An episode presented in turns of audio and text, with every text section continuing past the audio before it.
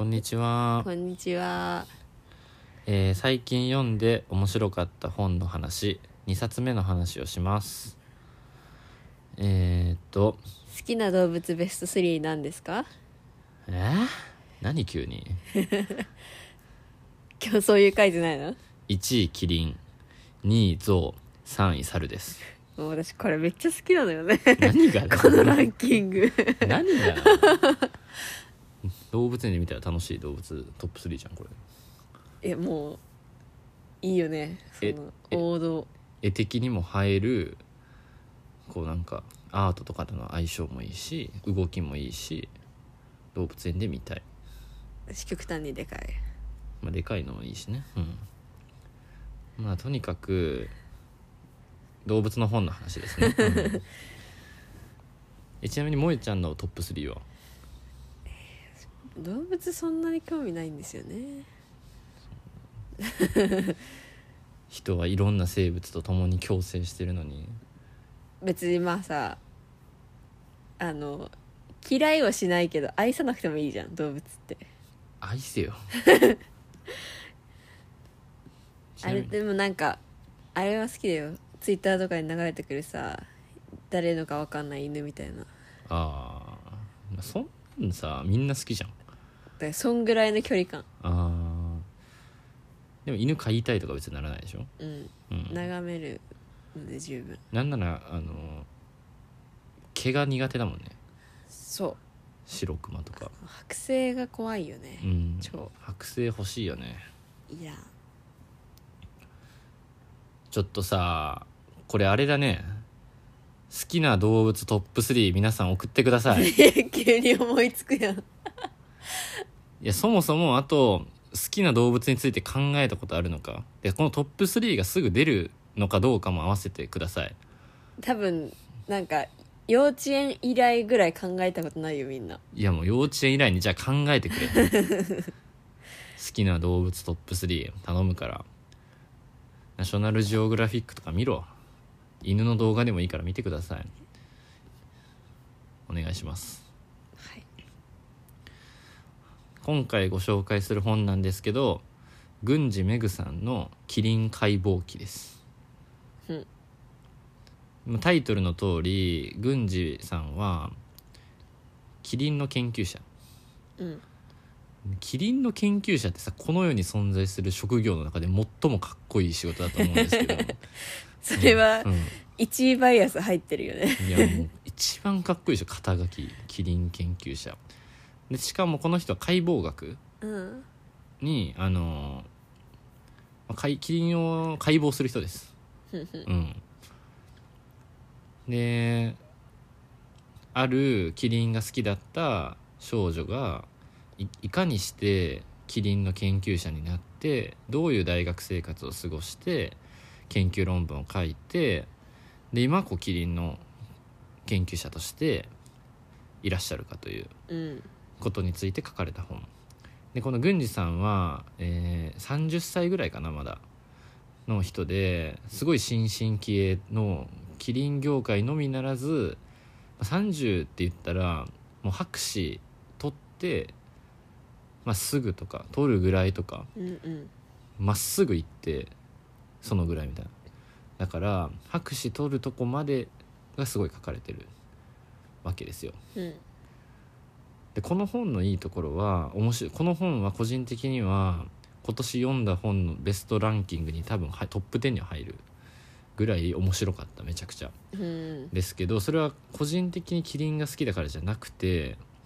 個人的にすごくアカデミックに真摯に頑張ってる人を応援したいという気持ちが私はあるからなんですね、うん、学者が好きなんですよ、うんうん、専門家が。でキリンの専門家ってどうやってなんだかマジで分からんし、そういう世界、アカデミックな世界、特殊な世界に見えながらも、アカデミックってこうただの世界って確かにこうだよねっていうのがすごく体験できる、読んでてっていうところがすごく面白い本です。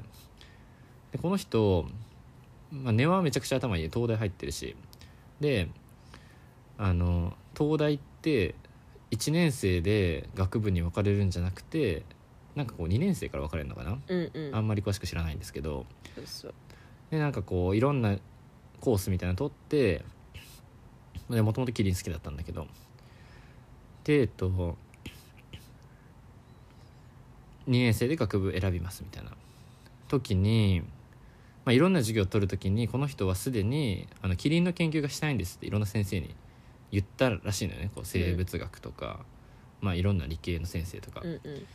キリンかみたいな、キリンは聞いたことないなみたいな、うん、確かに分かんない何学部なのか、そうそうそう難しいなみたいな言われた時にある先生に出会って、もう名前忘れました、この人の恩師やねんけどうんで結構有名な人なんだけど、でその先生っていうのが、まあ、いちねん生の時とかって、まあ、大学ではよくあるけどが学部生にとらわれずどの学部生も取れる演習のコースみたいな授業ってあったりするじゃないですか、うんうん、なんとか演習みたいな感じで、でその中で解剖学の演習があったらしくて、うん、その先生は解剖学の先生なの、うんうん、でいろんな動物の解剖ができますみたいな、で誰でも取れますみたいな、まあ、ただ人気だから人数制限はあるけどみたいな、でそいろんな先生にキリン大学入ってキリンの研究がしたいんですって言ったら、あキリンねみたいな、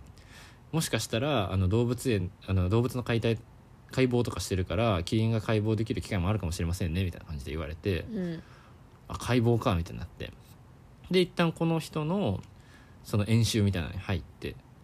で演習入ってやりながらあのいろんな動物の解剖とかさせてもらいながら、あのゼミの研究室の先生人たちともこう付き合い始めてみたいな。解剖学ってさ、うん、医学に入るの？分かんない、この人が何の学部生なのか。でもこの人は結局その生物系のコースに行ってるけど、確か、うん、行ってるけど、まあ結局何学部やねんっていうのは分からん忘れましたえーとと生命科学農学農学生命科学、あ農学部か、うん生命科学研究科博士課程をにせんじゅうななねんに終了。だから農学博士なんですねこの人は。うん、人間以外は農学か。なるほどね。でキリンってそもそもあんまいないじゃないですか、数が。そう例えば分かんないけどネズミを解剖しますとか猿解剖しますとか知らないけど、そもそも個体数が確かにキリンってめっちゃレアだと思うんですよね、うんうん、だからこの人も言ってるんだけど、今はプロとしてやっててどういうライフスタイルを送ってるかって言われたら、動物園からあのキリンがなくなりましたって言われたらもう行きますって言 う, 言うらしいのよ朗報朗報いやもう朗報そうそうそうだ全ての予定を全部キャンセルしてその動物園に行くと、うんまあ、それかもしくは送ってもらうみたいな、あの解剖に向けて、うんうん、であのっていう生活をしてるらしくて、でなんでか知らないけどキリンって冬によく死ぬらしくて、うんまあったかいとこにもともと住んでる動物なのかもしれないけど、 だ,、ね、だから基本的に正月解剖してること多いらしい実家に帰ろうとしてもいやもう入っちゃったからもう全部キャンセルみたいな。いいな。そう正解。いやいいね、そこは知らん今日はその話ではない、うん、みたいなね。うん、でなこの人はじゅうねんかんで約さんじゅっとうのキリンを解剖してるらしいんだけど、うん、多分世界で一番解剖してるらしいのキリンを。すげえ。もうすでにでもささんじゅっ頭でささんじゅっ頭ぐらいやってようやく分かるってならへん、うん、っていうのもこの人のエピソードでキリンの解剖したいんですって言ってて、初めてした時にする機会があった時にもう全然うまくいかなかったみたいな、もう筋肉の作りとかようわからんからすごくうまく解剖できなかったみたいな、まあ、そらそうってなるよね、うんうんうん、最初やしみたいな。でそういうのって何回も繰り返して、まあ、うまくな、まあ、理解できてきたみたいになると思うんだけど、うんうん、でもじゅうねんでさんじゅっ頭よ。いちねんさん頭、ね、そう同じペースだとて、うんさん頭ってめっちゃ貴重じゃん、うんうん、もうなんかだからもちろん全全部予定キャンセルで行くんだけど、うん、もちろん研究室的に他の動物の解剖とかを手伝ったりとかもするみたいなんだけど、もともとキリンが好きだからキリンの研究者になりたいっていうところでで、まあ、結局解剖して何するのかっていうのはこう筋肉の動きとか骨の作りとかを明らかにするっていう、なんで首長いのかみたいなそういう話になったりするけど、例えば、うんうん、あのーそういうのってやっぱ解剖学から得られることってすごくもちろん多いから、まだ分かってない動物を解剖する機会を与えてもらって、その筋肉の動きとかを観察してみたいなねことをしてるわけなんですけどでこれでいいなって、あこの世界ええサイの T シャツ着てない？え今郡司さんのインタビュー記事見てるんですけどサイの T シャツ着てるな。これもしかして浮気をしていますねわかりません、ごめん、うん、であのあ遠藤先生って書いてある、うん、恩師で、あのどういうメカニズムでキリンの解剖に至るのかっていうと、それ動物園から連絡があるってさっき言ったけど、うんうん、要は動物園とネットワークあるわけよ。動物園にいる動物ってなくな動物がなくなったら、例えば標本にしたりとか化石にあの骨を残したりとか、うん、剥製にしたりとか、うんうん、っていうのがあるわけで、それを博物館で展示したりとか、まあ、あの収蔵庫で残しておいたりとかっていう、 こう流れみたいなのがあって、そこでその恩師の遠藤先生は、まあ、これだったらあの声かけてもらう立場のもう先生だと。でその人にこう弟子というかね、こう学生の立場でっていう時に、キリンの研究を私したいんですみたいなことでずっとこう言って、まあ、まあ営業活動してるわけですよね、うんうん、であの例えばあの大学のその研究室の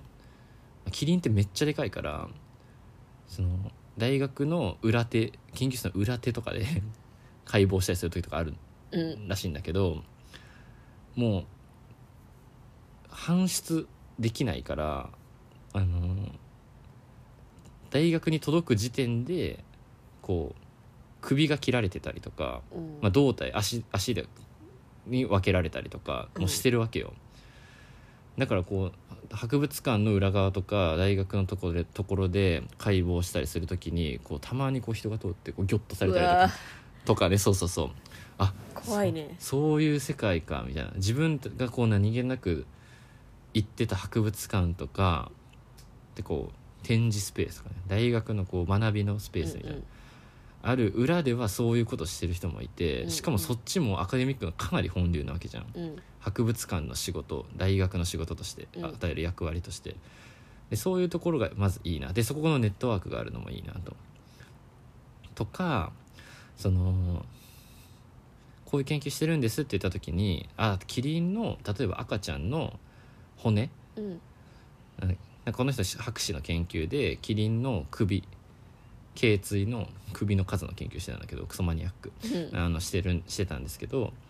あのあそういうのだったらあのキリンの赤ちゃん の, あの骨を今の博物館の収蔵庫に残してたよみたいな言ってもらったりとかで、それで見せてもらったりとか。でも博物館の裏ってもうめちゃくちゃいろんなもの、多分動物の遺体が残ってたりとか、うんうん、収蔵してたりとかね、こう何かあった時のためにみたいなっていうことがあったりとか、もうすごいで、それが自分の研究にこれがこれを見れたから自分の研究が形になったみたいなことをあの言ってて、なんかこうとにかくキリンの赤ちゃんが例えば亡くなってた時にとりあえず残しとこうって普通の発想じゃないと思うねんよ、うん、アカデミックの人の発想なのよそれって。でなんでかっていうと、終わりにに書いてあったんだけど、博物館は無目的、無制限、無計画のみっつの無が重要ですと。だから何の、何の役に立つのかも分かんないけど、数十年後に役に立つかもしれないし、めっちゃ貴重になるかもしれないからとりあえず残しておこうみたいな、うんうん、発想で博物館ってめっちゃ収蔵しますと。収蔵の役割ってめちゃくちゃ大事なの、うんうん、っていうのが基本理念なんですと。でもそのおかげで私は本当に博士論文書けましたみたいなことを言ってて、例えば動物園とか博物館とか大学って今そのみっつのこう施設、体系、組織体系ってなんか今すごいですよ、市場原理にさらされて価値観アップデートしてくれや的な圧にさらされてる施設だと思うんですよね、うん、例えば博物館もすごいコレクションあるけどもう見せてお客さんを呼んで運営費賄ったりするようなナレッジが足りないから、この斬新な博物館ここがめっちゃかっこよくてとか、ラーニングスペースがすごくてみたいなとかさ、美術館とかもそうじゃなく人呼べたりとか、あと大学もそう、基礎研究じゃなくてなんかその企業とコラボレーションして企業から投資を募って研究費を集めてみたいなことをスタンフォード大学だとやってるんですみたいなさ、例えば、うん、っていうのでアップデートしようぜみたいな圧がそのビジネス業界的な目線から強くてさ、うんうん、なと思ってて、その従来型の博物館とか美術館とか大学ってすごいカビ臭いものに見られがちなんだけど、でもそういうビジネス的な価値観を入れた時にはおそらくその無目的とか無制限とか無計画で収蔵しましょうみたいなことって多分維持できないわけよね、うん、でそれで失われるのがこの郡司さんの博士論文なわけですよ、うん、で郡司さんの博士論文はめちゃくちゃ面白くて、キリンのはちばんめの首の骨を発見するっていう、うん、お前は何を言っているんだっていう感じなんですけど、なんかまあ哺乳類って首の骨がななこあるらしいんですよ、全部キリンだけじゃなくて、うんうん、全哺乳類、キリンってめっちゃ首長いのにキリンもななつ人間もななつみたいな、うん、でそれ全部一緒らしくて、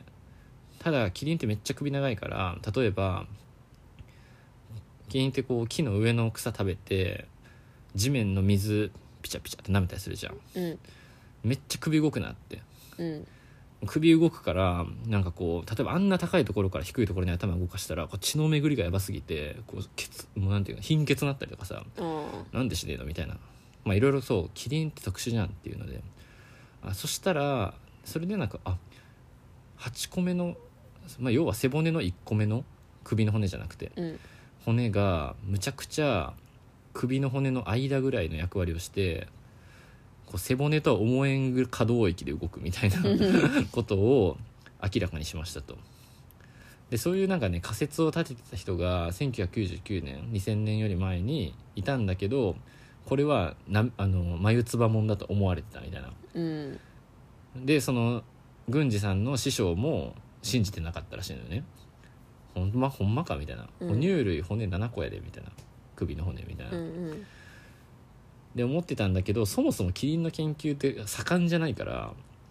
それを証明したりとか研究がさこうアップデートされていかないわけよね、うんうん、その仮説検証が。でそれを郡司さんがそう証明したというか、まあ明らかにした。いっこまえがにじゅうねんまえだもんね。そうそうそうそうそう。っていうぐらい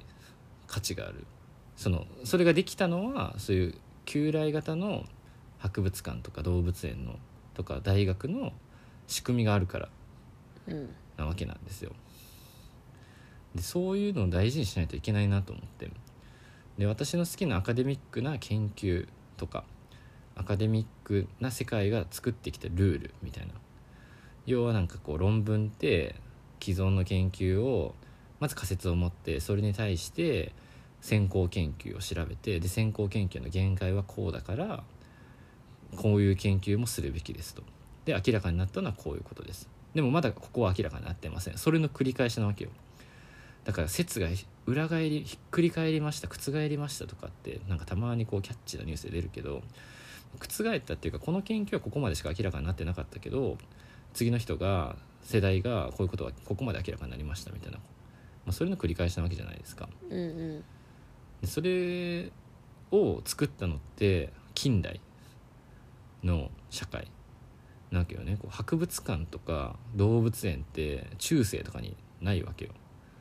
何かを収集したり分類したりとか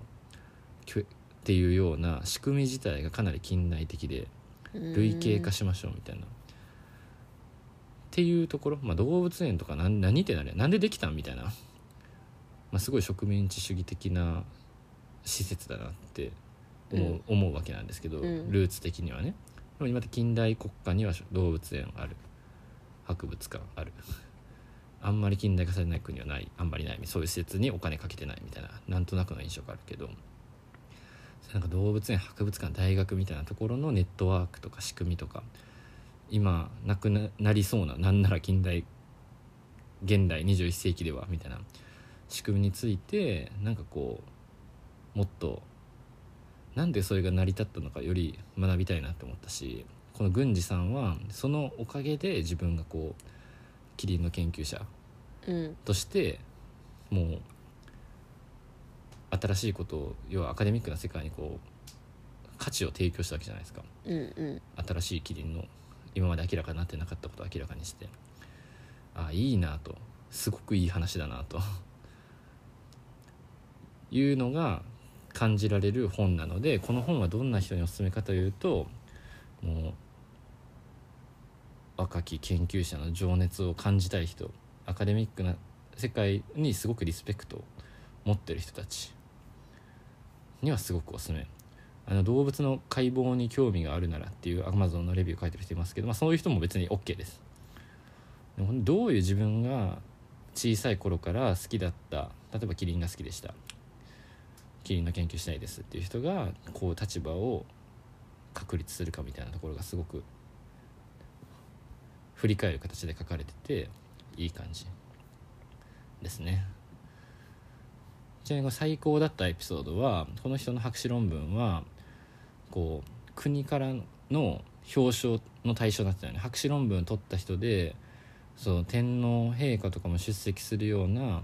評価を受けるなんか賞みたいなのを取ったらしいのよね、うん、でこの人その時にあの日本学術振興会育士賞っていうのがあるみたいなんだけど、それでその授賞式に出席しますと、なんか天皇皇族の方も来られるみたいですみたいな、うん、その時何を思ったかっていうと、キリン死なないでくれって思ったさすがにキャンセルはできない今までこのまま生きてるけどさすがにキャンセルはできないみたいなっていう文章も面白いです。だからこの人、いやこもしキリンを解剖する機会があるんだったらここは気をつけた方がいいですとかさらっと入れてきたりとかしてねえよと思って、うん、みたいな、すごく面白いし真面目だし熱いしっていうのがめちゃくちゃ感じられる本ですね。ちょっと私はキリンというよりはもう博物館学とかね、今後ちょっとここから学んでいかないとなと思っているところでございます。というわけで、えー、キリン解剖記、これもね、まあみっかぐらいで読める、うんうん、読みやすいです。誰でも読めます。おすすめでございます。若い研究者もっといっぱいこういう研究してる人が多ければ多いほどよ良いとされてるからさ、国は、うんうん、なんかこういう人たちの本をいっぱい読みたいなと思ってるところです。なんかさ、わかんないけどこう若い研究者が本を出すのって、うん、あんまりないケースじゃない？知らんけど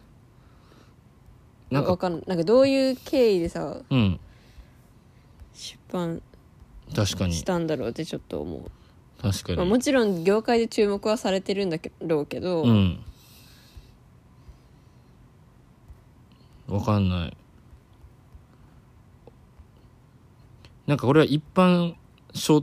だからね、結構はっきりと、うん、専門学会とかで読まれる専門誌。そうだ、なんかターゲットはさ一般人じゃん、うん、そうなのよ。おもろいのよだから、うんうん、なんで気づいたこの人の面白さにこの研究の面白さにっていうところは確かにバレたバレてんのよあります、うん、それ多分うるさいよ。あ、そっか。今ねちょっと探してて、あのー、いいいい文章、違う、あった。ちょっとこれよりもいいやつあるんで出てこないので、あ、あったあった。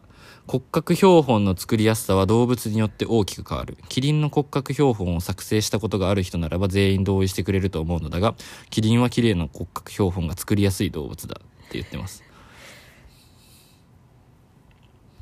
いいね。そうなの。結構ね、そのこういうジョークを挟みながら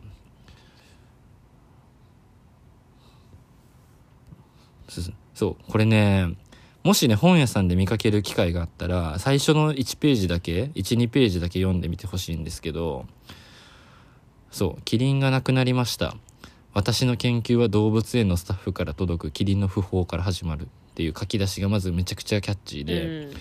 で亡くなってしまったキリンの遺体をトラックに乗せ研究施設に運び込む。トラックについているクレーンを使って遺体を解剖室へ下ろす。キリンの首は長さにメートル、重さひゃくごじゅっキロほど、人用の解剖台にぴったりのサイズだって、うん、いや確かにキリンの首がさ人用の解剖台にぴったりのサイズっていうスケールの認識がさ、うん、当たり前にないからさ、まずこの時点で一気にこう知らない世界にグッてこう、うん、あの持っていかれるわけなんですよね。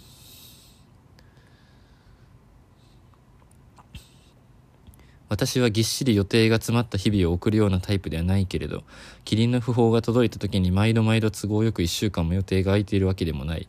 研究の打ち合わせが入っていたり、学会に行く予定が入っていたり、時には友人との食事の約束が入っていることもあるし、デートの約束が入っていることだってある。